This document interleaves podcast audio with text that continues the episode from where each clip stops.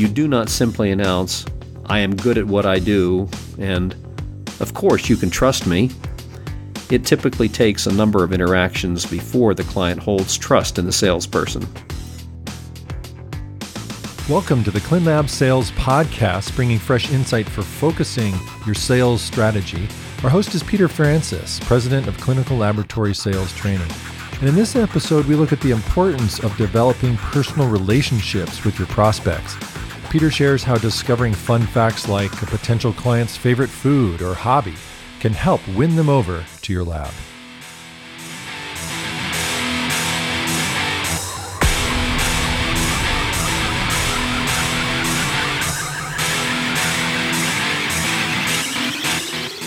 A sales account representative sits with his boss at a conference table reviewing his prospects. He starts with a client with whom he has been interacting for more than a year. The rep has met the physician briefly on two occasions and has had several informative appointments with the doctor's office manager. He has also introduced himself to the doctor's nurse and given her information about a new test his lab recently introduced. This potential client has illustrated, up to this point, no issues with the incumbent lab and, therefore, has seen no reason to change lab services. To begin the conversation, the manager asks the field person for background information on the decision maker, who happens to be the physician. The representative opens his folder and reads aloud. Married and has a son in Boy Scouts, passionate about golf, has a 20 handicap, likes vintage rock and roll, graduated from University of Michigan Medical School in 1975, huge U of M football fan. Completed oncology fellowship at Johns Hopkins. Birth date of February 16th. And he sees around 20 or 25 patients a day. Of course, the report includes additional facts, you know, for example, a perception of the current lab service, the office manager's name, the connectivity information, the insurances they accept, how long the incumbent lab has been entrenched, and, and so forth. As noted above, a great deal of the dossier contains personal characteristics about the decision maker's habits and lifestyle. Does listening to this trivia seem eccentric and a misuse of management's time? Not at all. For most lab sales reps, however, this kind of discussion with their manager would appear unorthodox. Well, maybe so, but the master class marketers know and maintain this background compilation, using it to their advantage. Lab reps who uncover this detail understand the necessity of knowing their clients and prospects inside and out. Not only does this information help the salesperson as he works the client through the pipeline, but it also has significant benefit should he leave the territory. It gives his replacement a big edge with background data right from the start. The other aspect that requires underscoring is that this nitty gritty intelligence should be culled from various staff members especially those who are influential in the lab's decision process. Placing all of your eggs in one basket with a single person symbolizes a precarious strategy. By uncovering this information with key people, you dig your well before you are thirsty. Climbing the relationship staircase. A salesperson may ask the question why do I have to find out so much personal stuff? Why should I clutter my head in files with this kind of insignificant material? For one thing, it establishes the rep as an effective listener. Research has shown that good listeners sell more and maintain their clients longer. The other reason equates to engineering very effective relationships utilizing this kind of data. Forging a strong business rapport corresponds to a process. It is not magic, not chemistry, nor luck. And because a process exists, it can be learned and replicated. The relationship staircase reflects six relationship levels you can have with another person. So, starting at the bottom, it's people who do not know you. Then it's people who know your name, followed by people who like you. Then there are people who are friendly with you.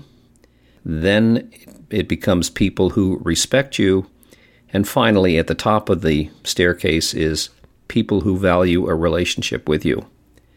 The last two steps endure as the most challenging and time consuming to achieve. Most business relationships are at the know your name step or maybe at the like you stage. These successful sales representatives, however, yearn to progress higher. They do so partly by performing unexpected, unselfish acts using the aforementioned personal data. This could translate into sending a birthday card, finding an article that pertains to the client's interests and giving it to him, presenting a playbill magazine from a play the client wants to see, or a review of a book or movie the customer mentioned. The list can really be exhaustive. Questions a sales rep can ask a client tend to fall under eight major headings. 1. Important dates, such as birthdays or anniversaries or employment.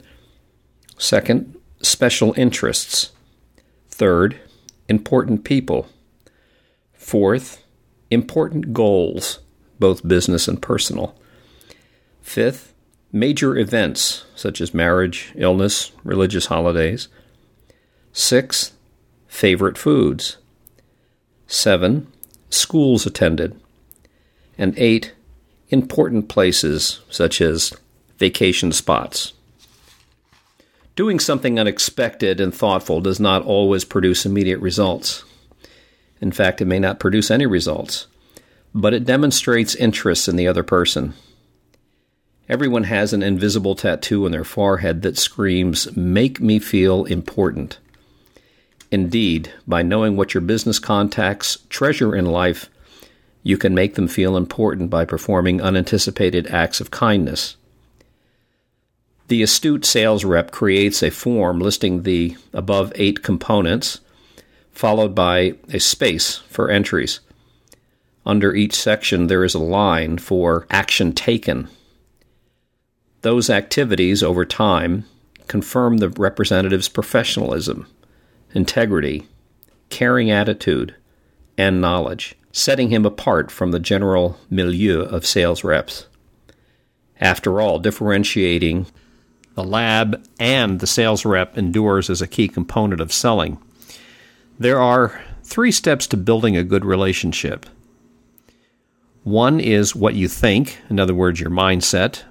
Second is what you ask. And third is what you do. What you think. Salespeople may not always think consciously about having a right mindset when establishing a business relationship. If a prospect has shown disinterest, exhibited abruptness, or even canceled an appointment, the field representative may carry a pernicious feeling toward the entire account. This can be devastating when you're trying to create a good rapport and partnership. If the salesperson decides he cannot have a relationship with a certain influential person or a key decision maker, then guess what? He can't. As seminal as it may sound, possessing the right mindset remains crucial to establishing a good business relationship. What you ask the information you gather by asking questions acts as an essential component to creating a good relationship. As mentioned in the beginning, learning about people's desires, passions, and hobbies outside of the job predominates as a very important constituent. The great paradox of selling embodies the notion that the less you care about the sale and the more you care about the people you sell to, the more you sell. This conduces to asking questions, knowing your customers inside and out, and understanding some of their personal habits and outside interests. It also allows you to seek common ground, an especially strong aspect of creating a bond. Common ground equates to an onion's outer skin. It carries you to a more intimate level of information. The more you can peel the layers of the onion, the more you can t- intensify the relationship. Examples of common ground range an entire gamut cars, clothes, sports, hobbies, pets, friends, art, music, alma mater, hometown, jewelry. The list just goes on and on. The third point, what you do, stands as self explanatory. To understand your client's background and interests is one thing. However, what you do with that information matters significantly. When the salesperson performs unselfish deeds, he gains respect, credibility, and trust. In addition, How the representative carries through when the client requests assistance remains another key component. If the salesperson falters on the execution or takes longer than expected to resolve an issue, certainly without notifying the client, his credibility takes a belly flop. Business relationships go both ways. When you ask questions of your clients and prospects, they silently ask questions about you. It may be an unconscious reaction on the client's part, but the top representatives know that the person across from them mentally thinks about the representative. How good does this person do his job? What experience does he or she have? Does this person really have my best interests at heart? Can I trust this person? Is this someone with whom I can work with at a professional level? You do not simply announce, I am good at what I do, and of course you can trust me.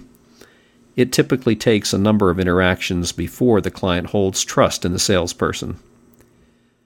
Final thoughts. Average salespeople frequently steer the prospect that has pain into account activation. The great salesperson can activate the no pain customer into a good account. Part of the strategy deals with getting to know thoroughly your prospects and then acting on that knowledge. The old adage, knowledge is power, prevails in truth. But knowledge does not become power until someone uses it. The scenario mentioned in the beginning of this article has a happy ending. Through the boss's coaching, the representative followed up on some of the knowledge he had accumulated. He requested a copy of the University of Michigan and Ohio State football game program, which had just been played, and he gave a copy of it to the doctor. Several months following that, the representative ran across an article on Roy Orbison, which he gave the doctor and included a, a personal note with it. He also presented a birthday card to the office manager. Within a year, the representative claimed a new account not so much because his lab was that much different than the incumbent lab, but because he outcared the incumbent lab. Whoever determines the culture within the lab, it stands as an important constituent to ensure that salespeople get proper training, recognition, and an understanding of your sales strategy. A portion of your strategy decodes into personalization. Labs can learn this on their own initiative or they can learn it from the competition. You've been listening to the ClinLab Sales Podcast. If you want to get all the episodes, you can subscribe using iTunes or any podcast application you like. If you found this valuable, please leave a review at iTunes. That helps a lot. For more information or to contact Peter Francis for sales training, visit clinlabsales.com. Thanks for listening.